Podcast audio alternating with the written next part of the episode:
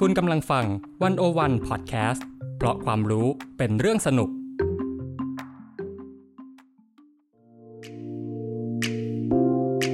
Presscast เข้าถึงสื่อเข้าใจสื่อในยุค disruption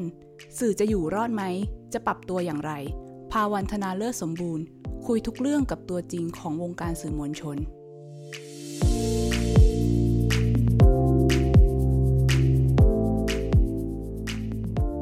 วัสดีค่ะคุณผู้ฟัง ยินดีต้อนรับเข้าสู่รายการ Pacecast นะคะ ในวันที่สถานการณ์ทางการเมืองยังคงร้อนระอุ เข้มข้น ชนิดที่ว่าเกิดเทรนใหม่แฮชแท็กใหม่ให้เราได้ติดตามกันในโลกออนไลน์กัน ทุกวินาทีเลยทีเดียว ซึ่งช่วงหลังมานี้เนี่ยก็สังเกตเห็นได้อย่างชัดเจนเลยค่ะว่า คนส่วนใหญ่มักจะเสพข่าวจากสื่อออนไลน์ แทนสื่อหลักอย่างทีวีไปแล้ว ซึ่ง วันนี้เนี่ยเราก็เลยเชิญคนที่โลดแล่นอยู่ในสนามข่าวการเมือง สนามข่าวออนไลน์มาอย่างยาวนานเนี่ยมามองปรากฏการณ์ตรงนี้กัน แล้วก็มาแบ่งปันประสบการณ์วิธีคิดการทำงานกันค่ะ ยินดีต้อนรับพี่ยุ้ยพินพกางามสมค่ะ สวัสดีค่ะพี่ยุ้ยสวัสดีค่ะค่ะ พี่ยุ้ยพี่ยุ้ยเนี่ยได้ยินมาว่าทำงานเป็นนักข่าวออนไลน์มาหลายปีเลย ก็เลยอยากจะเริ่มต้นชวนคุยเรื่องว่าประสบการณ์ที่ผ่านมาเนี่ย พี่ยุ้ยมาเริ่มต้นเป็นนักข่าวได้อย่างไร แล้วก็ ทำงานในบทบาทไหนมาบ้างคะค่ะ ก็อาจจะต้องเท้าความไปไกลนิดนึงนะคะเอ่อคือพี่เรียนธรรมศาสตร์ แล้วก็ช่วงเรียนธรรมศาสตร์ก็สนใจเรื่องกิจกรรมนักศึกษาค่ะแล้วก็สิ่งที่เราสนใจมากที่สุดก็คือเรื่องของการทำงานสื่อค่ะ ก็เป็นสารานิยกรให้กับองค์การนักศึกษามหาลัยธรรมศาสตร์มันมันมันเหมือนเป็นความฝันของเราอะนะคะว่าเราอยากทำงานสื่อสาร พอใกล้ ๆ จะจบก็ไปเริ่มทำงานสำนักพิมพ์ก่อน อืมอ่า แล้วจากนั้นก็ไปทำงานมูลนิธิ 14 ตุลา ก็เป็นสตาฟอะไรเงี้ยค่ะ ระหว่างนั้นเนี่ย ช่วงนั้นเป็นช่วงปลายรัฐบาลคุณทักษิณละ ก็จะมีเรื่องบรรยากาศของการสื่อสารค่ะประมาณหนึ่งนะคะ ก็คือช่วงนั้นก็จะมีประเด็นเรื่องเรื่องทางสังคม เรื่องสิทธิมนุษยชนค่อนข้างร้อนแรงทีเดียว ในขณะเดียวกันเราก็มีเอ่อสสวจากการเลือกตั้ง ซึ่งค่ะกลุ่มกลุ่มเนี้ยเขาคิดเรื่องของการแบบควรจะมีพื้นที่สื่อออกมาทำงาน เอ่อเฉพาะเจาะจงในเรื่องของสิทธิมนุษยชนเลย เนี่ยก็เป็นที่มาของการก่อตั้งประชาไทยค่ะแล้วก็เริ่มมองหาคนทำงาน อันนั้นก็เป็นการเริ่มต้นการทำงานสื่อออนไลน์ครั้งแรกเลย เมื่อประมาณ 17 ปีก่อนเนอะปี 2007อืมคือเริ่มก่อตั้งประชาไทยเราก็ทำมาตั้งแต่ตอนนั้น ใช่ค่ะใช่ ปีก่อนปี ปี 2547อะค่ะอ่าอ่าค่ะค่ะช่วงๆก่อนนั้นการรัฐประหาร 2549 เนาะค่ะอ่าก็ประชาไทยก็ต่อก่อตั้งมาช่วงนั้น แล้วเขาก็หาคนที่แบบเออสนใจอยากจะทำงาน เรื่องนี้ก็พูดตรงๆว่า ก็รู้จักกับพี่ที่เขาร่วมก่อตั้ง เขาก็เดินมาชวน ว่าอืมสนใจอยากทำงานข่าวออนไลน์ไหมค่ะเราก็รู้สึกว่าโอ้มันแปลกใหม่มากนะ ในช่วงนั้นนะสิบกว่าปีก่อนนะคะโอ้บรรยากาศสื่อออนไลน์เมืองไทยเนี่ยยังไม่ได้แบบ เออเขาเรียกอะไรส่งอิทธิพลขนาดนี้เนาะอือฮึแล้วก็คนที่กล้าลงทุนมาก ๆ ตอนนั้นน่ะ ก็จะเราจะเห็นว่ามีแค่สองเครือก็คือเครือเนชั่นกับเครือผู้จัดการ ก็คือก็เป็นสื่อใหญ่ เป็นสื่อใหญ่มาก ในขณะที่ตัวไอเดียของการก่อตั้งประชาไทยก็คือ เราจะเป็นสื่อเหมือนสื่อทางเลือกค่ะที่เจาะประเด็นไปเลยเรื่องสิทธิมนุษยชนค่ะเออเราก็สนใจอยู่แล้ว เราก็เริ่มต้น เริ่มต้นฝึกงานนักข่าวจากประชาไทยเลยอืมเหมือนกับเป็นพนักงานเอ่อ ลำดับที่ 002 ประมาณนั้นของประชาไทยค่ะ ก็เริ่มตั้งแต่ตรงนั้น เริ่มตั้งแต่ฝึกเขียน เพราะการเขียนข่าวมันก็ไม่เหมือนการเขียนบทความใช่ไหมคะค่ะอย่างตอนเด็กๆเราอาจจะรู้สึกว่าเออเราชอบเขียน แต่เราอาจจะเขียนบทความ หรือเราเขียนบทบรรณาธิการ เขียนจุลสารอะไรแบบเนี้ยแต่พองานข่าวมันมีดิสซิปลินอีกแบบหนึ่งซึ่งพี่เรียนมาสายนิติศาสตร์ พี่ไม่ได้เรียนวารสารศาสตร์อืมอืมเราก็จะมีความรู้ความสนใจเรื่องการเมืองเรื่องกฎหมาย อ่าแล้วก็เรื่องในสภาใช่ไหมคะ แต่ว่าหลักการเขียนข่าวหลักการทำงานข่าว ต้องมาเรียนใหม่หมดเลยค่ะอืมจากบกตอนนั้นก็คือเอ่อพี่เปียกพี่เปียกสมเกียรตินะคะ ก็ซึ่งตอนนี้แกอยู่ที่ไทย PBS นะคะแกก็สอนสอนเลยว่าไปสัมภาษณ์ทำยังไง กลับมาแล้วเขียนข่าวยังไง เขียนยังไงให้คนสนใจพาดหัวยังไงถึงจะเป็นข่าวอะไรอย่างเงี้ย คือภาษาสไตล์ทุกอย่างมันมันต่างกัน ค่ะ แล้วก็วิธีเล่าเท่าไหร่ถึงจะครบองค์ประกอบข่าวอะไรอย่างเงี้ย ได้เสียงมาเท่านี้พอหรือเปล่า หรือว่าคุณควรจะต้องสัมภาษณ์เพิ่มอะไรอย่างเงี้ยค่ะ รู้สึกกดดันหรือแปลกใหม่ไหมคะ จากการที่ต้องผันตัวจากนักนิติศาสตร์มาเป็นนักเอ่อนักข่าวอะไรแบบนี้ ไม่กดดันเลย คือเราคิดว่าสนุกอ่าคือส่วนตัวเรานะคะ คือเราก็อยากจะคือเราอยากทำงานสื่อสารอยู่แล้วค่ะอืมเพียงแต่ว่าจะเขียนยังไงให้มันถูกใจบกสักที อะไรอย่างเงี้ย อันเนี้ยเป็นเรื่องที่ต้องต้องฝึกแล้วก็ จำได้เลยว่าพอพอฝึกพาดหัวฝึกโปรยช่วงแรกอะ่ะ พี่เขาก็บอกว่าโหยุ้ยยุ้ยเหมือนแบบชักดาบออกมาทีละสิบเล่มเลยอะฟุบฟุบฟุบฟุบฟุบเลยคือแบบคุณทำให้มันตื่นเต้นมากเกินไปหรือเปล่าเพราะเรากลัวว่าข่าวเราจะไม่น่าสนใจอะไรอย่างเงี้ยทั้งที่จริง ๆ แล้วในประเด็นเรื่องสิทธิ์หรือว่าเออเอ่อเรื่องสิทธิเสรีภาพหรือว่าเรื่องที่มันเป็นเกี่ยวกับกฎหมายหรืออะไรอย่างเงี้ยค่ะค่ะมันอาจจะไม่ต้องเล้าใจขนาดนั้นก็ได้อ่าก็ต้องค่อยๆ ปรับสไตล์ไปค่ะ เอออยู่ประชาไทยประมาณ 11 ปีอืมอ่างานหลักๆพี่เนี่ย จริง ๆ แล้วเน้นเรื่องงานสัมภาษณ์มากกว่า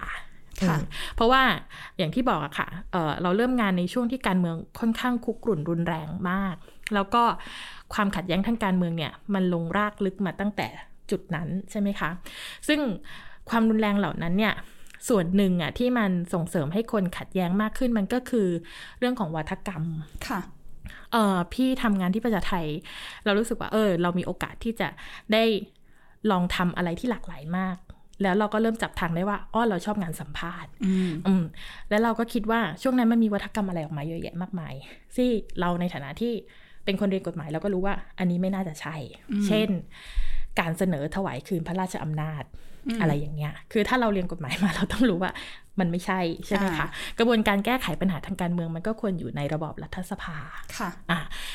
เหล่านี้เราก็ใช้วิธีการสัมภาษณ์ อาจจะสัมภาษณ์นักวิชาการ หรือว่าสัมภาษณ์นักเคลื่อนไหวค่ะค่ะเอ่อช่วงนั้นต้องบอกว่าสิ่งที่เราผลิตส่วนมากมันก็คือการสร้างวัฒกรรมในการเข้ามาดีเบตกันอะทางการเมืองอืมว่าถ้าฝั่งหนึ่งเสนอแบบเนี้ย จริง ๆ แล้วหลักการอะที่มันควรจะเป็นมันเป็นยังไง หรือถ้ามันมีข้อกล่าวหานี้เกิดขึ้นเนี่ย อีกฝั่งหนึ่งอะมองสิ่งนี้ยังไงค่ะ ก็คือให้พื้นที่ของการที่จะ อืมดีเบตค่ะให้ข้อมูลที่หลากหลายขึ้น ชี้ให้เห็นอีกทางหนึ่งของวัฒกรรมเหล่านั้น ใช่ค่ะ ค่ะหลังจากประชาไทยแล้วได้รับบทบาทอื่น ๆ ที่ไหนอีกบ้างคะก็ทำงานประชาไทยประมาณ 11 ปีตำแหน่งสุดท้ายที่ประชาไทยก็เป็นบกบหนะคะค่ะซึ่งก็เราเป็นองค์กรที่ที่จริง ๆ คนอยู่แล้วจะอยู่นาน ถ้าถ้ารู้จักก็จะรู้ว่าคนอยู่ว่าชาจะอยู่นานหรือออกมาแล้วก็ยังจะวนเวียนกลับไปอะไรอย่างเงี้ยเพราะเราคิดว่าโดยบรรยากาศแล้วเนี่ย คนที่อยู่ที่นั่นเนี่ยเป็นคนที่น่ารักแล้วเป็นคนที่เขาเรียกว่าอะไรอะคอนเซิร์นเรื่องทางสังคมอะ นะคะอืมอืมคืออยู่ด้วยแล้วก็อยู่กันได้นานๆน่าอไรอจะย่างตรเงี้งยกับคุณ a r a c t e r i s t i c ของเราด้วยเอออะไรแบบนั้นน่ะนะคะ แต่ว่าในอีกด้านหนึ่งเราก็รู้สึกว่าอุ๊ยเราเราเริ่มตั้งคำถามเหมือนกันว่าเราจะอยู่ที่นี่ไปอีกนานแค่ไหนอ่าอ่าเพราะว่าเราทำตั้งแต่เป็นนักข่าว เป็นผู้ช่วยบก เป็นบกข่าว เป็นบรรณาธิการบริหารค่ะซึ่งก็จะเริ่มดูแลเรื่องการบริหารอื่น ๆ เรื่องทุนเรื่องอะไรอย่างนี้ใช่ไหมคะ เออ ดังนั้นแล้วเนี่ยส่วนตัวก็เลยรู้สึกว่ามีคำถามอยู่ในใจเหมือนกันว่าเฮ้ตอนนั้นเราเพิ่งจะสามสิบกลางๆ ก็เราเราจะหยุดการทำงานไว้ที่ตรงนี้หรือเปล่าอืมถึงแม้ว่าที่นี่จะจะดีคือดีเป็นที่ทำงานที่ดีมากจริงๆอะนะคะ ก็พอดีมีโอกาส ตอนนั้นทาง BBC ไทยค่ะกลับมาเอ่อลอนช์ในเมืองไทย ก็มีพี่ท่านหนึ่งก็ชวนไปตอนนั้นเขาก็จะเหมือนกับรับพนักงาน จริง ๆ ไม่ใช่ฟูลเอ่อไม่ไม่ไม่ใช่ ไม่ใช่พนักงานสัญญาระยะยาวด้วยนะ แต่ว่าเออพี่เขาเป็นเมนเทอร์ให้ให้ทีมประชาไทยอยู่แล้ว เขาก็มาถามว่ายุ้ยสนใจหรือเปล่าทำข่าวไปเป็นนักข่าวให้สำนักข่าวเอ่ออย่าง BBC ไทยอะไรเงี้ยเราก็สนใจ ตอนนั้นคือ BBC ไทยเริ่มตั้ง แล้วก็มีคนทำข่าวในเมืองไทยแค่คนเดียว คนเดียวเองเหรอคะอ่าที่ที่เหลือเนี่ยเขาจะเบสที่ลอนดอนอ่าค่ะอ่าก็จะเป็นการแปลหรือว่าสัมภาษณ์สดข้ามประเทศอะไรอย่างงี้ใช่ไหมคะ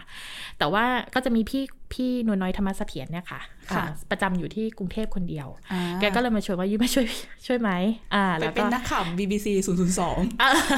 เออสำหรับกรุงเทพนะค่ะเออก็แล้วตอนนั้นก็หลังรัฐประหารปี 2558ค่ะใช่ไหมคะ ก็เออก็คิดว่า ไป คือสนุกเพราะว่าทำงานกับพี่น้อยเราได้เรียนรู้เยอะมาก คือความที่แกเป็นนักข่าวอาวุโส แล้วก็แกมีดิสซิปลินในการทำงานค่อนข้างค่อนข้างสูงอะไรอย่างเงี้ยค่ะ เราคิดว่าเออในฐานะที่เราเราทำประชาไทยมา11ปีละค่ะเราเริ่มมองเห็นว่า เออถ้าลองไปดูเนี่ยอาจจะเติมอะไรให้ตัวเองได้อีก ก็ไปทำงานในฐานะนักข่าวอืมอ่าค่ะ ก็ทำอยู่ประมาณปีกว่าค่ะๆค่ะ แล้วก็ ก็มีความสนุกมากการทำงานแบบโซโล่อยู่ในกรุงเทพนี่โอ้สนุกแล้วตอนนั้นเนี่ย วันแรกที่เริ่มทำงานคือวันที่ 17 สิงหาคม 2558 ใช่ไหมนะ 2559 สิอืมเออเกิดเหตุการณ์สำคัญก็คือระเบิดที่ราชประสงค์อ่าประชาไทยกำลังเลี้ยงส่ง กำลังเลี้ยงส่งพี่เลย แล้วก็เกิดเหตุระเบิดขึ้นที่ราชประสงค์ต้องวิ่งไปทำข่าวใช่ก็คือก็คือทำข่าวกันในงานเลี้ยงก็คือโทรแจ้งตำรวจอะไรอย่างเงี้ยแล้วมันเป็นเหตุการณ์ที่จนทุกวันนี้ก็ยังไม่คลี่คลายใช่ไหมค่ะคะใช่ก็คือค่ะคดีต่างๆ มันก็มี มีความน่าฉงนสนเทอยู่พอสมควรที่จริง ๆ แล้วก็เป็นอีกเรื่องหนึ่งที่เราควรจะตาม แต่ช่วงนั้นเนี่ยก็กลายเป็นว่า เข้ามาปุ๊บมันก็จะมีคดีต่างๆ มากมายให้เราตาม ทั้งส่วนของระเบิดที่ราชประสงค์ ซึ่งเป็นสิ่งที่สื่อต่างชาติสนใจอยู่แล้วค่ะใช่ไหมคะ เราก็ต้องตามวิ่งทำงานที่สตชเอ่อสำนักงานตำรวจแห่งชาติเนี่ยค่อนข้างเยอะเลยช่วงนั้น ดีที่ออฟฟิศอยู่ใกล้ๆกันก็ก็ก็วิ่งอยู่แถวนั้นนะคะแล้วก็อื่นๆในช่วงนั้นคือบรรยากาศ ทางการเมืองหลังการรัฐประหารค่ะค่ะช่วงนั้นก็ตามข่าวนักกิจกรรมค่อนข้างเยอะมันเป็นไฮไลท์ของประเทศไทยช่วงนั้นพอดีอืมทั้งเรื่องประเด็นสิทธิเสรีภาพ แล้วก็เรื่องคดีที่น่าฉงนสนเท่สองสามคดีที่เราวิ่งตามค่ะก็ทำอยู่ประมาณปีกว่าๆแล้วก็ทางทางทาง Voice ก็มีเปิดรับอ่า บกออนไลน์ค่ะก็ลองมาสมัครดูอืมก็ปรากฏว่าอะทางไว้ตกลงรับ ก็มาเริ่มต้นใหม่ เราจะพบว่าบทบาทมันไม่เหมือนกัน อย่างตอนประชาไทยเนี่ยเราเริ่มมาตั้งแต่ต้น เราจะค่อนข้างรู้ว่าทิศทางประชาไทยจะเป็นยังไง เราเราร่วมกำหนด อะไรได้พอสมควร เพราะว่าเราทำงานกันด้วยกันมาแต่ต้นแล้วค่อนข้างใกล้ชิดกันใช่ไหมคะ จากความเป็นนักข่าวมาสู่การเป็นบกบหซึ่งก็ไม่ได้มีบทบาทความเป็นบกเท่าไหร่หรอก เพราะว่าทุกคนก็จะมีประเด็นของตัวเองใช่ไหมเออพอมา BBC ไทยก็เป็นนักข่าวคนหนึ่ง คือเราไม่ใช่คนกำหนดอ g e n d a หลักแต่โอเคแหละ เราต้องสะท้อนให้ทางส่วนกลางเขารู้ว่าเมืองไทยมีอะไรที่เป็นประเด็นสำคัญ แต่พอมาที่ Voice เนี่ย อุมมีความท้าทายเยอะเพราะว่า มาในบทบาทที่ต้องบริหารทีมจริงอืมๆซึ่งมันมันมันเป็นคนละ มันเป็นคนละเรื่องกับสองที่ที่ผ่านมา มาปุ๊บบริหารปั๊บ ใช่ โดยที่เขามีทีมมาอยู่แล้วอ่าค่ะใช่ไหมคะเขามีทีมใหญ่ ๆ มาอยู่แล้ว เออแล้วทำงานกันมานานแล้วอ่าอะไรอย่างเงี้ย ในขณะที่เราก็มีโจทย์ว่า จะทำยังไงให้ออนไลน์มันเป็น voice เขาจะมีคำว่าออนไลน์ first ทำยังไงให้มันออนไลน์ first ในขณะที่เขาเป็นทีวีอืมอ่า ซึ่ง voice ก็มีการเขาเรียกอะไรอะเอ่อ ตระหนักค่อนข้างเร็วว่ากระแสออนไลน์อะมาแล้วนะอืมซึ่งมันไม่เหมือนกับสิบกว่าปีก่อน ค่ะสิบกว่าปีก่อนเนี่ย มันเป็นการแบบเริ่มต้นคือเห็นหินว่าใช่อนาคตคือออนไลน์ แต่ทามมิ่งมันยังไม่ใช่ใช่ไหมคะสิบกว่าใช่ปีค่ะก่อนก็คือคนยังไม่ได้ตื่นเต้นกับสื่อออนไลน์ เท่าไหร่ประชาไทยเองก็สะสมคนดูมาคนอ่านอะไรอย่างเงี้ย แต่พอ มาถึงในประมาณปี 2560อะคือเมื่อสองสามปีก่อนเนี่ยออนไลน์มาแล้วจริงอืมๆนะคะ แล้วเราก็จะเห็นความพยายามที่จะปรับตัวของสื่อหลักค่ะ traditional media ทั้งหลายเนี่ย คุณต้องวิ่งเข้าไปสู่ออนไลน์ละ ถึงแม้ว่าในทางธุรกิจแล้วเนี่ย ผลตอบแทนมันไม่ได้เท่ากันกับ ธุรกิจของสื่อหลักก็ตาม แต่ว่าพฤติกรรมผู้บริโภคเนี่ยเขาเปลี่ยนไปเป็นออนไลน์แล้วนะคะเออ Facebook เนี่ยมาแล้วหลายปีก่อนหน้านั้นด้วยเออเออสักประมาณปี 2008อะเราเล่น Facebook เรายังไม่ค่อยคิดว่ามันจะทรงพลังมากนะ ใช่ค่ะ ใช่ไหมคะ แต่ตอนนั้นอะอย่างประชาไทยยังคิดเลยว่าเออเราก็ต้องไปเปิดเพจบ้างเนาะอะไรอย่างเงี้ยแต่กลายเป็นว่าทุกวันนี้เราก็จะเห็นว่าคนตามข่าวก็ตามจาก Facebook Facebook เป็นส่วนใหญ่แล้ว Facebook ก็เป็น number one ของ ของโซเชียลมีเดียของไทยด้วยนะคะ คนไทยยังติดที่จะเข้า Facebook ในฐานะที่เป็นเหมือนเว็บพอร์ทัลส่วนตัวค่ะเป็นแบบว่าเออตื่นมาก็สครอดูสครอดูเห็นข่าวที่ผ่านฟีดเอ่อ Voice เมื่อสักสามปีก่อน จริง ๆเขาเขาก่อนหน้านั้นแหละที่พยายามจะเป็นออนไลน์ แล้วจริง ๆ เขาก็เริ่มตัวจากการเป็นทีวีออนไลน์ก่อนอืมก่อนที่จะไปประมูลดิจิทัลค่ะ แต่อย่างไรก็ตามเนี่ยฟอร์แมตเขาก็จะเป็นทีวีก็คือมีรายการ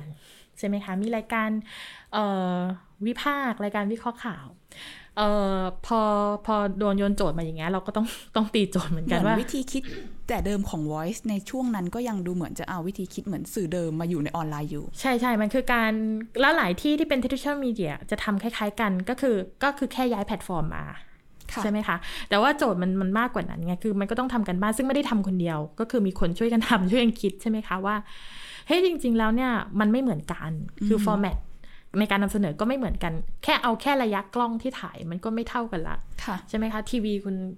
ระยะไกลหน่อย มีความเป็นทางการในการจัดรายการคุณเห็นครึ่งตัว หรือเห็นเกือบเต็มตัวอืมอะไรอย่างเงี้ย แต่ถ้าออนไลน์เป็นระยะนั้นนะไม่มีใครดูหรอก เพราะมันไม่มี eye contact ค่ะใกล้ๆ มันก็จะเป็นแค่ headshot อะไรอย่างเงี้ยอ่าอันนี้ตัวอย่างง่ายๆว่า แค่วิธีการแค่ format อะในการนำเสนออะจะเป็นไซส์ไหน จะเป็นไซส์แบบ ยาวๆ หรือจะเป็นไซส์แบบจัตุรัสอะไรอย่างเงี้ย คือของพวกนี้ไม่ต้องคุยกัน แต่ทีนี้เนี่ยมันมากกว่านั้นอีกก็คือว่า content แบบไหนด้วย แล้วก็วิธีการนำเสนอแบบไหนด้วยนะคะ แล้วก็ความท้าทายของออนไลน์ก็มีอีกก็คือว่า พฤติกรรมผู้บริโภคอะเปลี่ยนเยอะ ใน Facebook เนี่ยเอ่อคนมีสมาธิเฉลี่ยแล้วไม่น่าจะเกินนาทีครึ่ง อืมอืมเพราะฉะนั้นเนี่ยคลิปเนี่ยถึงลงยาวไป คนก็ดูประมาณนั้นแหละ ก็คือทำคลิปยาวไป คนก็ดูสักนาทีครึ่งนั่นแหละ อะไรอย่างเงี้ย คนดูถ้าทำสามนาทีจบ ก็เก่งมากนะ ถ้าคนยังดูถึง 20%อะไรอย่างเงี้ยค่ะ แปลว่าคลิปคุณมันตราตรึงคนมากเลยนะ แต่โดยมากทั่วไปดู 15 วิก็ออกแล้ว ซึ่งสิ่งเหล่านี้การจับจริตคนเสพข่าวเหล่านี้มันเกิดจากการลองผิดลองถูกหรือว่ายังไงคะเออคือเออจริง ๆ แล้วเจ้าของแพลตมันต้องทำงานใกล้ชิดเจ้าของแพลตฟอร์มอ่า เลย คือสำหรับพี่พี่พี่คือว่าต้องยอมรับอันนั้นเลย คือว่าทำงานไปเองไม่ได้ หรือว่าเราต้องมีนักวิเคราะห์มาช่วยเรา อันนี้หนึ่งคือคนที่มีความเชี่ยวชาญคือเอ่อ digital marketing อะค่ะค่ะ ซึ่งคนพวกเนี้ยเขาจะมีข้อมูลอยู่ แต่เท่านั้นมันก็ไม่พอหรอกจริง ๆ แล้วก็คือในแง่ของการจะปรับทิศทางเนี่ยเอ่อการทำงานร่วมกับเจ้าของแพลตฟอร์มเลยอะดีที่สุด เพื่อที่เราจะได้รู้นโยบายเขาอ่าเพราะนโยบายเขาอาจจะเปลี่ยนทุก 6 เดือนก็ได้ค่ะ หรือใน2อสเดือนเขาจะมีอะไรเพิ่มเติมเข้ามา เขาก็จะต้องคอยบอกเรา อย่าง Facebook เนี่ยตอนที่พี่ทำก็คือพยายามคอนแทคเข้าไป แล้วทำงานให้ใกล้ชิดขึ้นค่ะค่ะก็ก็จะได้โอกาสที่ดีเพราะเราจะรู้ว่าเขากำลังเน้นอะไรอยู่ เช่น เช่นเขาเน้นเขาเน้นวิดีโอนะอืมอะถ้าคุณขึ้นแค่ลิงก์มันไม่ไปนะค่ะอะไรอย่างเงี้ยค่ะ หรือว่าถ้าคุณจะขึ้นลิงก์ คุณก็ควรจะเขียนอะไรสักกี่พารากราฟสักเท่าไหร่ดี อืมอืมอะไรอย่างเงี้ย หรือเอ่อทำภาพควรจะเป็นแบบไหน ภาพแบบไหน มีตัวอักษรสักกี่เปอร์เซ็นต์ของภาพมันถึงจะไปหรือไม่ไป อะไรอย่างเงี้ยอืมวิดีโอมีตัวหนังสือมากไป คนก็ไม่ดูนะอะไรเหล่านี้ซึ่งถ้าเราไม่ทำงานใกล้ชิดกับ กับคนในแพลตฟอร์มเราก็จะไม่รู้ทริคเหล่านี้ หรือว่าไม่รู้นโยบายบางอย่าง เช่น ช่วงนี้ถ้าเป็นเรื่องโควิดเขาก็จะบอกเราก่อนเลยว่า เขาจะกรองเยอะนะค่ะมันอาจจะไปไม่ถึงคนนะค่ะอะไรอย่างเงี้ยค่ะ คือมันก็จะมีอะไรแบบเนี้ยเข้ามาคอยบอกเราตลอดเวลา ซึ่งเราก็ต้องมาดูด้วยว่าเออโจทย์ในการนำเสนอของเราเราอยากนำเสนออะไร แล้วในแพลตฟอร์มเองอะเขามีเงื่อนไขอะไร อืมอืมหรือว่าแพลตฟอร์มเขาอยากจะส่งเสริมอะไร อะไรอย่างงี้ค่ะ เหมือนตอนนี้โจทย์ที่ขาดไม่ได้สำหรับสื่อออนไลน์ ก็คือการที่เรียนรู้ธรรมชาติของแพลตฟอร์มของมันด้วย ใช่ค่ะ ใช่ก็คืออย่างที่บอกคนไทยเนี่ยยังตาม Facebook เป็นอันดับหนึ่ง แต่ว่าพอไปดูแพลตฟอร์มอื่น เช่น Twitter ยิ่งสั้นเข้าไปใหญ่เลย คือตัวอักษรก็ยิ่งน้อยลงหนึ่งคือน้อยลงเราก็ต้องเริ่มเป็นเทรสใช่ไหมค่ะเป็นยาวๆอะหรือว่าคลิปวิดีโอยิ่งสั้นกว่า Facebook อีกแค่สอง สองนาทีถึงไหมนะสองนาทียี่สิบวิอะประมาณนั้นน่ะ คือเกินไม่ได้ใช่ไหมคะแล้วเพราะฉะนั้นเวลาถ้ามันต้องดูว่าเราอยากจะสื่อสารกับใครอะถ้าเราอยากสื่อสารกับคนรุ่นใหม่ เราก็อาจจะต้องยอมทำคลิปให้มันสั้น อืมแต่ให้สั้นเพื่อให้ลงทวิตเตอร์ได้ค่ะใช่ไหมคะแต่ถ้าเราอยากได้รายได้ด้วยบนแพลตฟอร์มอย่าง Facebook เราก็ต้องทำคลิปยาว มันแปลว่าคนทำออนไลน์อะต้องทำหลาย format มากเลย เช่น format บน Facebook สัก 3 นาทีครึ่ง ฟอร์แมตบน YouTube เอ่อบน Twitter สัก 2 นาที 20 อะไรอย่างเงี้ย แล้วก็แต่ถ้าเป็น YouTube คุณทำยาวเท่าไหร่ก็ได้ แต่คอนเทนต์คุณต้องแบบดีอะไรอย่างเงี้ย ถ้าเราบอกว่าสื่อออนไลน์สมัยนี้เนี่ยมีช่องทางการเผยแพร่ข่าวสารมากกว่าหนึ่งช่องทาง มี Facebook มี YouTube มี Twitter นั่นหมายความว่าคนทำงานข่าวต้องรู้จักทั้งหมดเลยหรือเปล่าคะเออรู้จะดีค่ะอืมอย่างทีมพี่ก็จะพยายามให้รู้ทุกคนว่าแต่ละแต่ละแพลตฟอร์มเขาต้องการคอนเทนต์แบบไหนค่ะอย่างน้อยที่สุดอะ format ก็ควรจะแม่นยำว่า format แบบเนี้ยสำหรับแพลตฟอร์มเนี้ยเขาต้องการแค่ไหน ค่ะ อืม ค่ะ ถ้าสมมติว่าเราเป็นคนที่ชอบทำสารคดียาวๆ ก็ไม่ต้องคิดถึง Facebook หรือ Twitter แล้วก็ควรจะไปคิดถึง YouTube ก็แมชให้เข้ากับคอนเทนต์ที่อยากนำเสนอเพราะว่า YouTube เป็นที่ที่คนมีสมาธิ คนต้องการเข้าไปดูวิดีโอเขาถึงได้เข้า YouTube ใช่ไหมคะ แต่คนเข้า Facebook แค่คือมันคือสครอดูความเคลื่อนไหวในแต่ละวัน ส่วนส่วนทวิตเตอร์มันคือความเร็วอะค่ะค่ะ กลับมาที่เรื่องการทำงานข่าวการเมืองกันสักหน่อย ในฐานะที่พี่ยุ้ยเนี่ยก็ได้ไปสัมผัสกับสำนักข่าวที่เรียกได้ว่าactive เรื่องการเมืองตอนนี้มาก ๆ อย่างประชาไท Voice หรือกระทั่ง BBC เนี่ยลองเล่าได้ไหมคะว่า การทำงานข่าวการเมืองของแต่ละองค์กรเหล่านี้มันมีความเหมือนหรือแตกต่างอะไรยังไงไหมอืมประชาไทเนี่ยบอกได้เลยว่าประชาไทเป็น advocacy media คือประกาศตัวชัดเจนเลย ค่ะ คือต้องเข้าใจด้วยว่าสื่อ มีหลายเฉดมีหลาย layer นะคะ อาจจะมีแบบสมมุติถ้าคุณเรียนแบบ journalist school มาเลย คุณก็จะวางตัวไว้แบบหนึ่ง อาจจะบอกว่าไม่เราไม่ได้เป็น advocacy media นะ เราเป็นสื่อเรามีหน้าที่ตรวจสอบหรืออะไรก็ตาม แต่ว่าโดยมากเนี่ยสื่อในสังคมยุคปัจจุบันน่ะเขายืนอยู่บนฐานของความเป็นประชาธิปไตยอยู่แล้ว เพราะว่าสื่อคือฐานฐานดอนที่สี่เนี่ยเขามีหน้าที่ที่จะตรวจสอบ ถ่วงดุลอีกสามอำนาจที่เหลืออยู่แล้วนะคะ แต่ว่าในขณะเดียวกันเนี่ยพัฒนาการของสื่อมันไม่ได้สตริกอยู่แค่ในโรงเรียนสื่อไงอะสื่อมันก็มีอีกหลากหลายมากเลย ทั้งสื่อที่แบบช่วงหนึ่งก็จะพูดถึงเรื่องของสื่อพลเมืองอะไรอย่างเงี้ย ซึ่งไม่จำเป็นจะต้องเดินไปตามหลักจรรยาบรรณในการนำเสนอของสื่อหลัก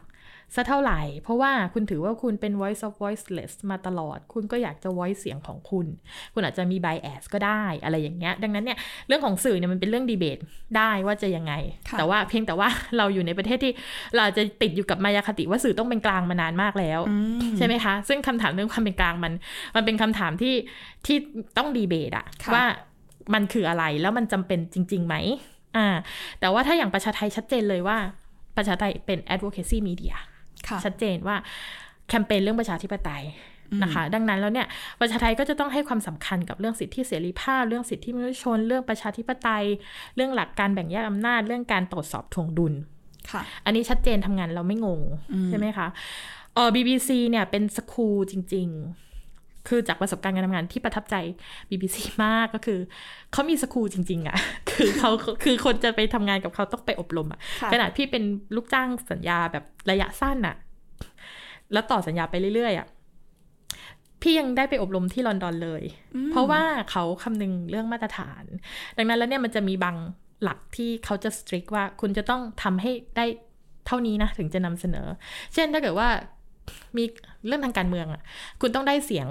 จากหลาย ๆ ฝ่าย แม้ว่าเราจะตาม เช่น ตามเรื่องคนที่ถูกละเมิดสิทธิ์แต่ก่อนที่คุณจะนำเสนอไปอะ คุณถามตำรวจหรือยังคุณถามทหารที่เกี่ยวข้องหรือยัง คุณถามคนในรัฐบาลหรือยัง ถามแล้วไม่ได้คำตอบ คุณค่อยนำเสนอว่าถามแล้วแต่ไม่ได้คำตอบ หรือว่าถามแล้วตอบมาแบบนี้ make sense หรือไม่เป็นเรื่องผู้อ่านตัดสิน ก็จะมีโปรโตคอลบางอย่างที่ค่อนข้าง strict อยู่ เพราะว่าก็ค่อนข้าง sensitive ภาพลักษณ์ของสื่อข้ามชาติ ในเมืองไทยก็ต้องพยายามรักษาจรรยาบรรณในการนำเสนอบางทีก็เสี่ยงจะถูกโจมตีได้ง่ายอีก อะไรแบบนี้ ซึ่งคนไทยก็ค่อนข้างเซนซิทีฟจริง ๆ อะไรแบบนี้นะคะเอ่อแต่ว่าเป็นสกูลที่ที่ที่ที่ดีที่ดีเราได้เรียนรู้อะไรหลายอย่างจากที่นั่นมากเลย แม้ว่าเราจะทำงานมาตั้งสิบกว่าปีแล้ว แต่ภายในเวลาปีกว่าที่เราอยู่ที่นั่นเนี่ยเราคิดว่าเราได้โอกาสในการเรียนเยอะ มากนะคะ พอมาที่ Voice เนี่ยเราคิดว่า Voice จริง ๆ จะคล้ายๆ ประชาไทยในแง่ที่ยืนยันเลยว่าฉันไม่เป็นกลางชัดเจนอยู่แล้ว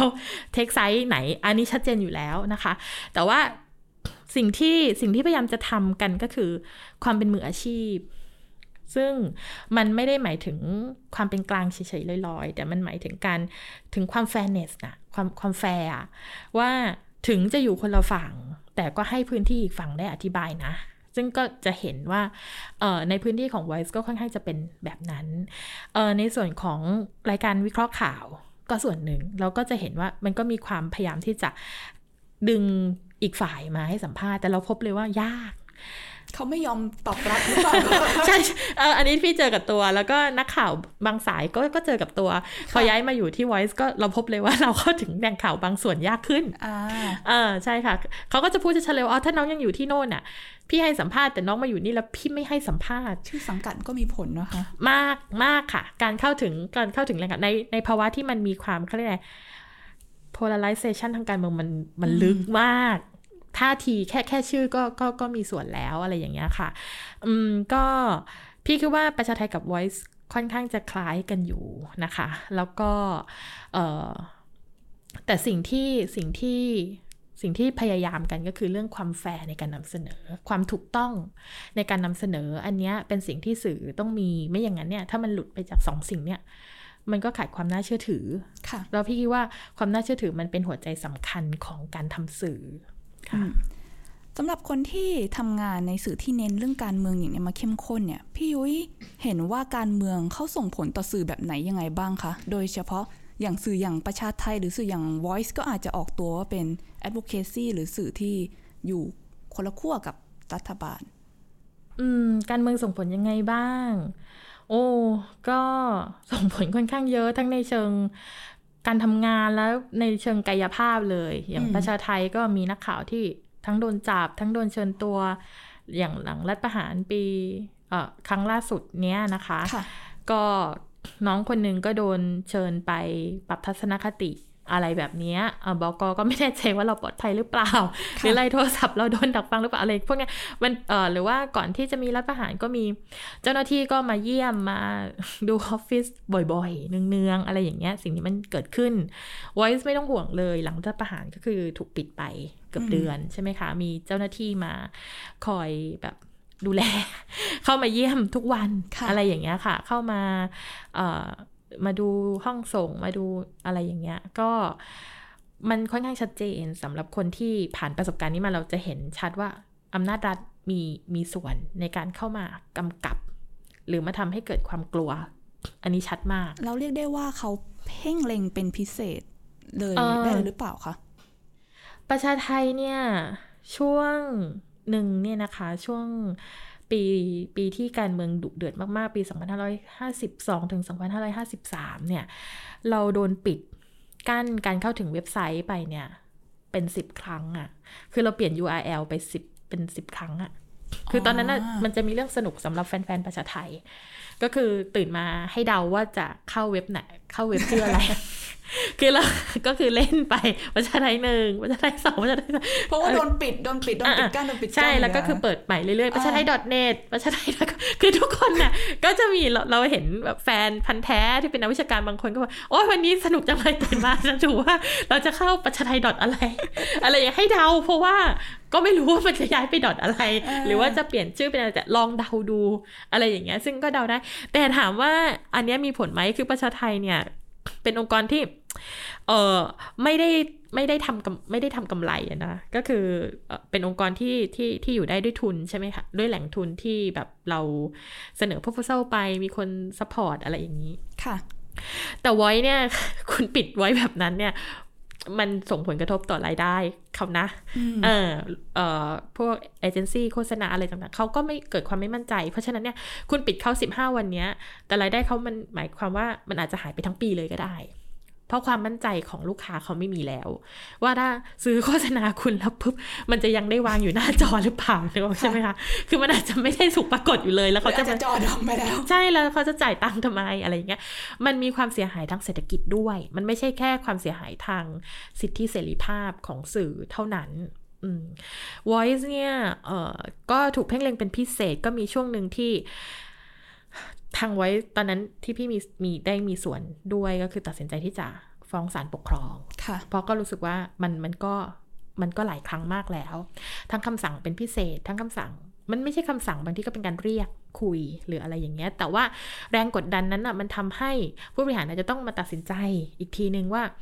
อาจจะต้อง drop พิธีกรคนนี้ลงก่อน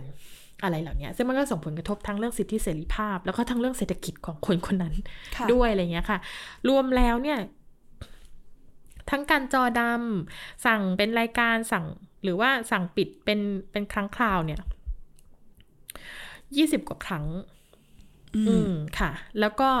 ปิดช่องเนี่ย พี่พี่จำไม่ได้แม่น น่าจะสักสามครั้งมั้ง แต่ครั้งสุดท้ายที่ตัดสินใจว่าฟ้องก็คือครั้งนั้นจะสั่งปิดสิบห้าวันอืมค่ะ เมื่อเดือน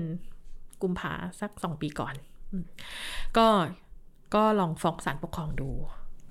ก็ชนะที่ศาลปกครองกลางอืมอืมก็เพิกถอนคำสั่งค่ะ ในช่วงที่โดนเพ่งเลงโดนอ่ารัดจัดรัดจับตามองอะไรแบบนี้ เคยคุยกับคนทำงานไหมคะว่าเขามีความรู้สึกยังไงบรรยากาศเขาเป็นยังไงบ้างเขากลัวหรือว่าเขาเกรงอะไรกันหรือเปล่าอืม คือพี่ว่าทั้งสองที่มันก็คงคัดกรองคนประมาณหนึ่งอะค่ะ ว่าเขาจะยืนอยู่ตรงไหน ใช่ไหมคะค่ะเอ่ออาจจะมีคนที่เกี่ยวข้องคืออาจจะมีคนที่เกี่ยวข้องที่เขาไม่ได้แบบว่าทำงานในเชิงคอนเทนต์นัก อาจจะทำงานในเชิงเทคนิคก็อาจจะกังวลบ้างอะไรอย่างเงี้ยก็อาจจะมีแต่เราคิดว่าทั้งสององค์กรก็พยายามสร้างความเชื่อมั่นให้ให้กับให้กับคนทำงาน พอสมควรค่ะในแง่ผู้บริหารเนี่ยอย่างประชาไทยเราก็จะเห็นอยู่ค่อนข้างเห็นอยู่แล้ว ของ Voice ก็เราคิดว่าผู้บริหารก็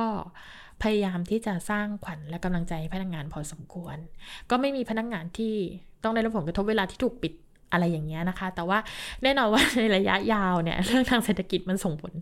แน่อยู่แล้ว อันนั้นก็จะเป็นผลกระทบที่เขาเรียกว่าอะไรอะมาทางอ้อมอะไรอย่างเงี้ยค่ะ อืม คือตอนแรกเนี่ย อ้ายกะจะถาม พี่ยุ้ยว่า ที่ผ่านมาเราเห็นเรื่องรัฐเข้ามาแทรกแซงการนำเสนอสื่อ แล้วสื่อออนไลน์เนี่ยจะถือว่าเป็นทางออกของการของสื่อที่ต้องการหลีกหนีการแทรกแซงของรัฐได้ไหม แต่พอได้ยินพี่ยุ้ยเล่าว่ากระทั่งประชาไทยก็ยังโดนปิดเว็บไซต์อะไรต่างๆ ก็เลย อยากจะชวนพี่ยุ้ยมองแนวโน้มอย่างนี้ดีกว่าค่ะว่า ในอนาคตเนี่ย รัฐดูมีท่าทีที่จะลงมาคุมสื่อออนไลน์อย่างเข้มข้นมากขึ้นไหม ในสถานการณ์ตอนนี้ที่การเมืองก็แหลมคมมากขึ้นด้วย ก็ถ้าช่วงที่ผ่านมาเราจะเห็นว่ารัฐมนตรีกระทรวงดีอีเอสก็ค่อนข้าง active ใช่ไหมคะเอ่อทีนี้การควบคุมเนี่ยมีทั้งสองส่วนนะคะ ใช้อำนาจรัฐโดยตรงกับ 2 ก็คือดีลไปที่แพลตฟอร์ม เพราะว่าเพราะว่าก็อย่างที่บอกว่าทุกวันนี้คนไทยเนี่ยดูสื่อรับฟังข่าวสารเนี่ยจากโซเชียลมีเดียซะเป็นส่วนใหญ่ เราก็จะได้ยินข่าวเรื่องการแบบขอให้ Facebook ปิดเพจโน่นนี่นั่น ปิด account นั้นนี้ ขอให้ Twitter เนี่ยดึงเอ่อเขาเรียกอะไรอะข้อความคนนั้นคนนี้ลงให้ค่ะแบนนั่นนี่ มันไม่ใช่ใช้อำนาจตรงมาที่เราโดยตรง แต่ว่าเขาต้องไปดีลกับแพลตฟอร์มค่ะ อันเนี้ยเป็นเรื่องที่ต้องเป็นห่วง ก็พี่ก็เลยยังยืนยันว่าจริง ๆ การทำงานกับแพลตฟอร์มอย่างใกล้ชิดอะอันเนี้ยสำคัญอืมมากจริง ๆ ค่ะ เพราะเราจะได้รู้ว่านโยบายเขาคืออะไร เขาจะทำตามรัฐไหม หรือว่าเขามีโปรโตคอลของเขาเองอืมอืมคืออย่างที่พี่ดิวก็จะรู้สึกว่าทุกที่แหละเขามีโปรโตคอลของเขาเอง คือถ้ารัฐขอมาแบบนี้ ถ้ามันเข้ากับเข้ากับมาตรฐานชุมชนของเขาอะ มันตรงกับมาตรฐานชุมชนว่าอันนี้ละเมิดเขาก็เอาลงนะค่ะอะไรอย่างเงี้ยดังนั้นน่ะสิ่งที่มันน่ากังวลน่ะ พี่คิดว่ามีทั้งอำนาจรัฐ แล้วมีทั้งอำนาจของแพลตฟอร์มอะซึ่งเขาพยายามกำหนด ตอนเนี้ยในช่วงอาทิตย์ที่ผ่านมาเราจะเห็นเลยว่า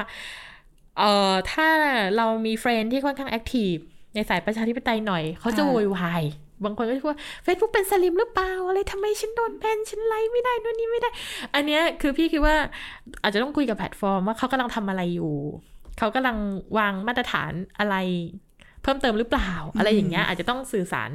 ให้มากขึ้น เพราะบางทีเขาอาจจะไม่ได้แบนแค่คุณก็จะแบนทุกฝ่ายเลยที่ active มากอ่าๆหรือค่ะเขาไม่แน่ใจว่านี่เป็นแบบ I.O. หรือเปล่า I.O. อืมอะไรอย่างเงี้ยค่ะ ก็อาจจะมีส่วนที่ทำให้เกิดอะไรแบบนั้นเกิดขึ้นก็ได้ แต่พี่จะบอกว่ามาตรฐานชุมชนเนี่ย หลายอันมันก็ strict strict มากจริง ๆ อืมอย่างเช่นเรื่องของ hate speech เราก็ไม่แน่ใจหรอกว่าเขาจะตีความกว้างขวางครอบคลุมขนาดไหนเผลอๆมันอาจจะใหญ่กว่ากฎหมายของรัฐเรา ก็ได้อันนี้เป็นเรื่องอะไรแบบนี้ที่เราน่าจะต้องจับตาดูเหมือนกันค่ะค่ะ พูดถึงพอเมื่อกี้พี่ยุ้ยกล่าวถึง I.O. ก็เลยนึกถึงคำถามหนึ่งที่อยากจะชวนคุยก็คือ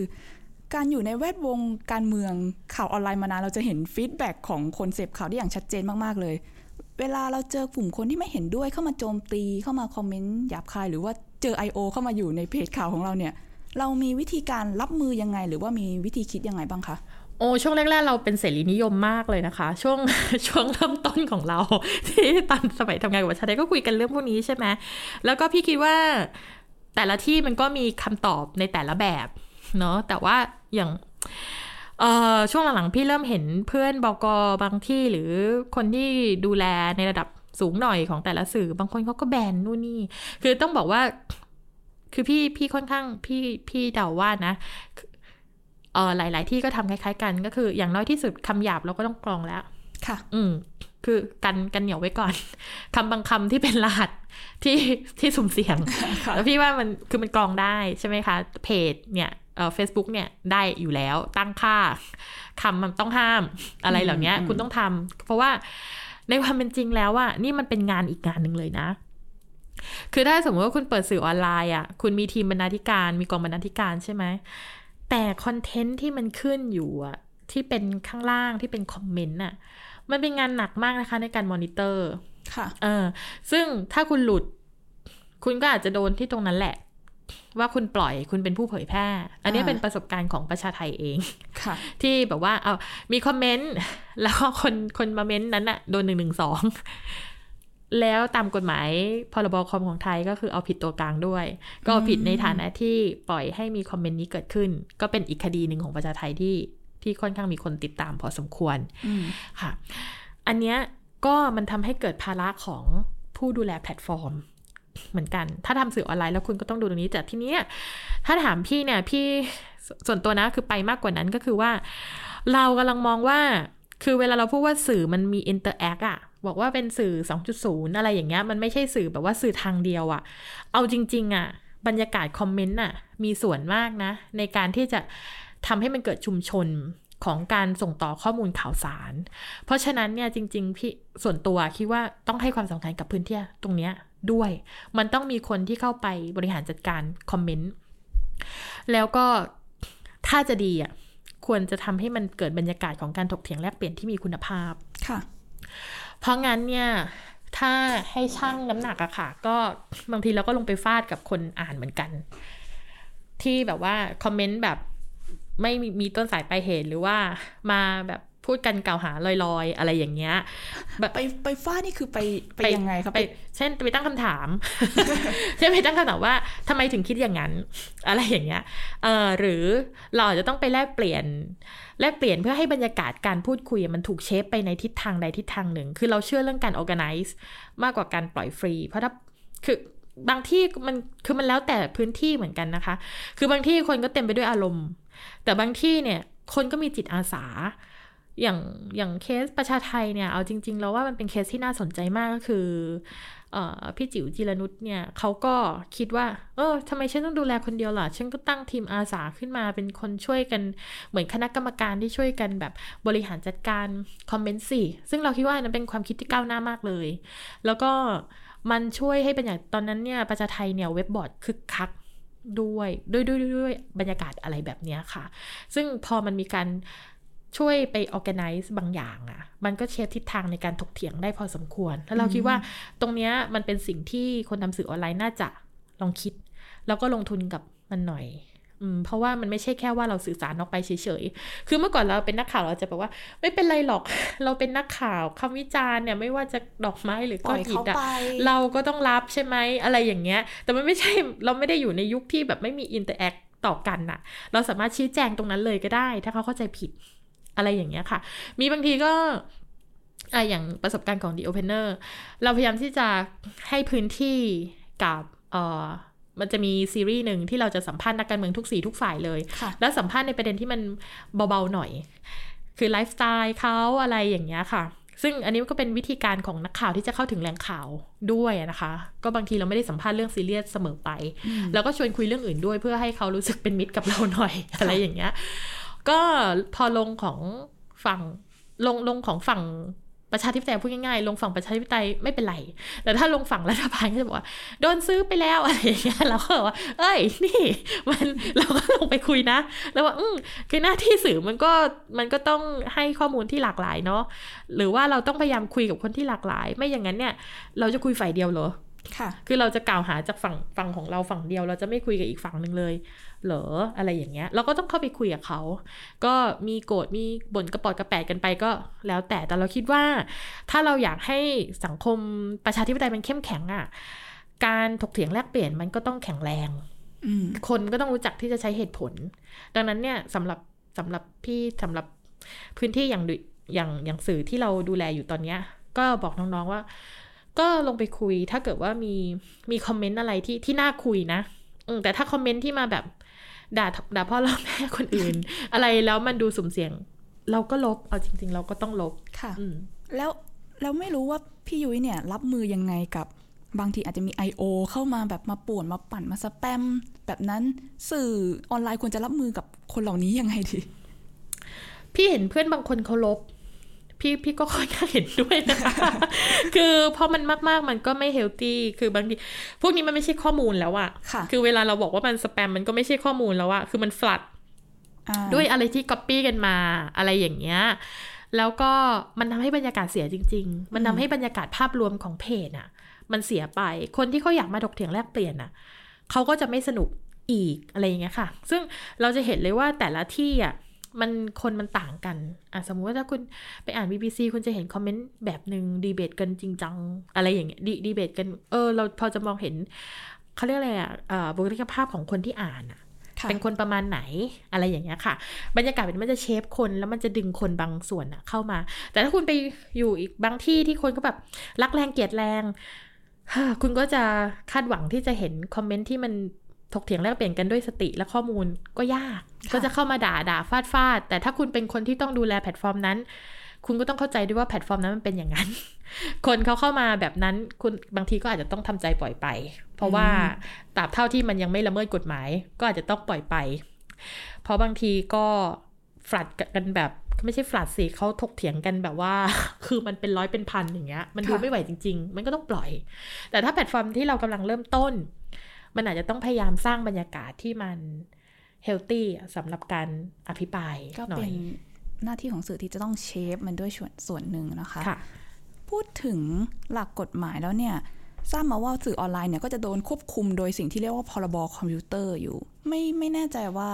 พี่ยุ้ยมีความเห็นยังไงเกี่ยวกับไอ้พรบสิ่งนี้ โดยที่ก่อนหน้านี้พี่ยุ้ยก็ได้พูดเองว่า เวลามีคนมาคอมเมนต์อะไรที่มันดูสุ่มเสี่ยงสักหน่อย กลายเป็นว่าพรบคอมพิวเตอร์ นอกจากจะเอาผิดเขาแล้วก็อาจจะเอาผิดตัวกลางของเราด้วยใช่สิ่งนี้มันมันดูสมเหตุสมผลไหมคะ ในเมื่อตัวสื่อเองก็ไม่ได้เป็นคนผลิตและเผยแพร่มันเอง อันเนี้ยเป็นปัญหาใหญ่เลยนะคะแล้วก็เราคิดว่าคือตัวกฎหมายก็ส่วนหนึ่งนะ แต่ว่าการตีความกฎหมายก็อาจจะเป็นการตีความที่เกินเลยด้วย อย่างเมื่อก่อนนี้เราเขาอ่า รัฐจะมักจะใช้มาตรา 14 15 เรื่องนำเข้าข้อความเอ่อนำเข้าข้อมูลอันเป็นเท็จอะไรค่ะอย่างเงี้ย ถ้ามองในมุมของคนที่เขาอยู่กับเอ่อคอมพิวเตอร์เขาก็บอกว่าไอ้ข้อมูลที่ว่ามันไม่ใช่ข้อมูลความเห็นมันหมายถึงระบบคอมพิวเตอร์น่ะมันไม่มันไม่ใช่แบบตัวหนังสือแบบที่เราพิมพ์พิมพ์กันอะไรอย่างเงี้ย แต่ทีเนี้ยมันก็ถูกใช้ตีความมาแบบเนี้ย จน จนจนจนจนบัดนี้อะไรอย่างเงี้ยค่ะ มันก็เลยเป็นกฎหมายอีกตัวหนึ่งที่ทำให้คนทำงานต้องระมัดระวังในเรื่องเนี้ยพอสมควรกลายเป็นว่าผลักภาระในการเป็นผู้เซ็นเซอร์อะให้กับเจ้าของแพลตฟอร์มเองอืมอะไรอย่างเงี้ย ซึ่งเรื่องเนี้ยก็เป็นเรื่องที่เอ่อถ้าพูดกันคือโดยหลักการแล้วมันไม่ควรจะเกิดขึ้นค่ะใช่ไหมคะ อย่างไรก็ตามอะถ้าเราดูช่วงของรัฐบาลทรัมป์ป รากฏว่าไม่ใช่รัฐ แต่ว่าเป็นคนทั่วไปเหมือนกัน ที่เรียกร้องแพลตฟอร์ม หรือตัวกลางให้รับผิดชอบค่ะต่อการเป็นพื้นที่ที่เกิดการปล่อยข้อมูลข่าวสารที่ไม่ถูกต้องอืมใช่ไหมคะ ไม่ใช่ fake news แต่มันเป็นเอ่อ misinformation อะอ่าเหล่าเนี้ยคือซึ่งซึ่งเรื่องพวกเนี้ยมันก็ช่วงหลังๆมาเนี่ย เราคิดว่ามันก็ดีเบตพอสมควรแต่มันไม่ใช่มันไม่ควรจะถูกจัดการด้วยกฎหมายไง แต่ว่าแพลตฟอร์มมันควรรับผิดชอบ บางอย่างเหมือนกัน เช่นอย่างพี่สมมุติว่าถึงต่อให้ไม่ผิดกฎหมาย แต่ถ้ามันมี hate speech เกิดขึ้น แบบไปยุยงให้คนฆ่ากันอย่างเงี้ย ไปฆ่าแสอแดงให้หมดเลย อะไรอย่างเงี้ย เราจะปล่อยเหรอ ใช่ไหมคะ มันมันก็มันก็อาจจะมีภาระหน้าที่บางอย่างอยู่ แต่เราคิดว่าปัญหาของไทยมันคือการใช้กฎหมายอย่างกว้างขวางเคลือบคลุมต่างหาก ซึ่งอันนั้นนะมันทำให้ แล้วมันก็เป็นการใช้อำนาจรัฐมากด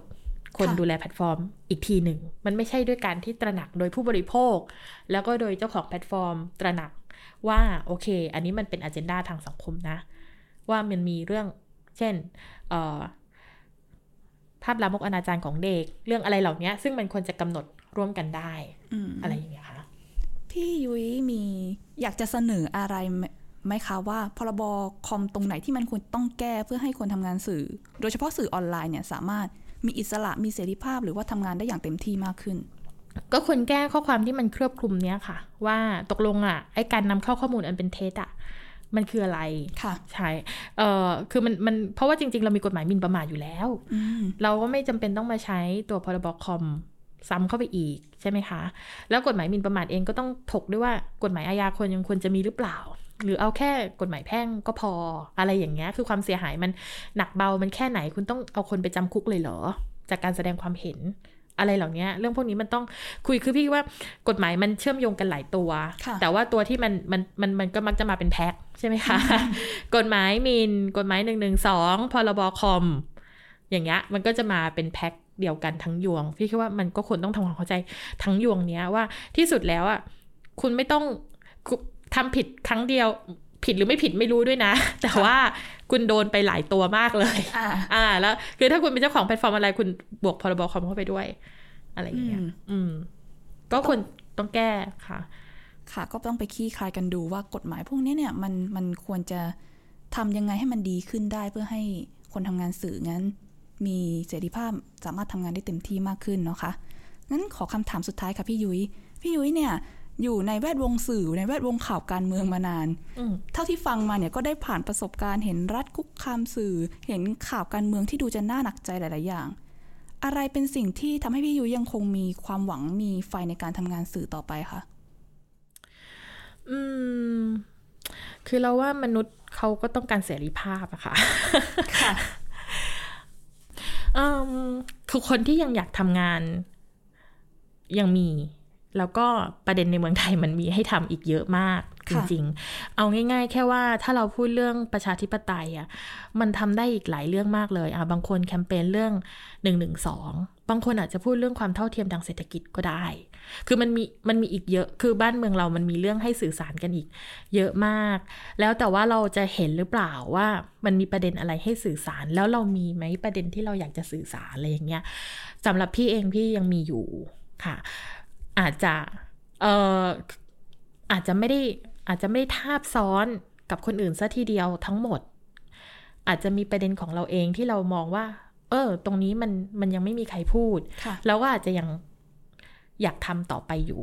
รวมถึงยังมีเพื่อนๆที่ยังอยากทำงานร่วมกันอยู่อะไรอย่างเงี้ย แล้วก็ลองคุยกันเราก็คิดว่า จากประสบการณ์ทำงานที่ผ่านมา เราพอจะเรียนรู้จากหลาย ๆ ที่ เออไหนลองทำของตัวเองดูบ้างซิว่ามันจะเป็นยังไง ซึ่งเรารู้แล้วว่ามันไม่ง่ายหรอกทั้งในทาง เรื่องของความเป็นสื่อในยุคสมัยนี้ ทั้งทั้งในแง่เศรษฐกิจ ทั้งในแง่การทำงานเรื่องเสรีภาพอะไรก็ตามแต่ แต่ก็มันไม่ใช่เราคนเดียว มันยังมีคนที่ยังอยากทำงานไปด้วยกันอยู่อะค่ะ ค่ะ ค่ะ และนี่ก็คือประสบการณ์แล้วก็สิ่งที่พี่ยุ้ยพินพกางามสมได้ฝากเอาไว้ให้กับคุณผู้ฟังแล้วก็คนทำงานสื่อทุก ๆ คนนะคะ สำหรับวันนี้ต้องขอบคุณพี่ยุ้ยมาก ๆ เลยค่ะ ที่มาร่วมรายการมาร่วมแลกเปลี่ยนประสบการณ์พูดคุยกับเราในวันนี้ค่ะ แล้วก็สำหรับคุณผู้ฟังที่สนใจฟังตอนอื่น ๆ ของ p r e s s c a t เข้าถึงสื่อเข้าใจสื่อสามารถ รับชมย้อนหลังรับฟังย้อนหลังได้ที่เว็บไซต์ d101.world นะคะ แล้วก็อยากให้ติดตามว่าตอนต่อไป เราจะเชิญตัวจริงในวงการสื่อคนไหน มาพูดคุยกันอีกสำหรับวันนี้ สวัสดีค่ะ สวัสดีค่ะ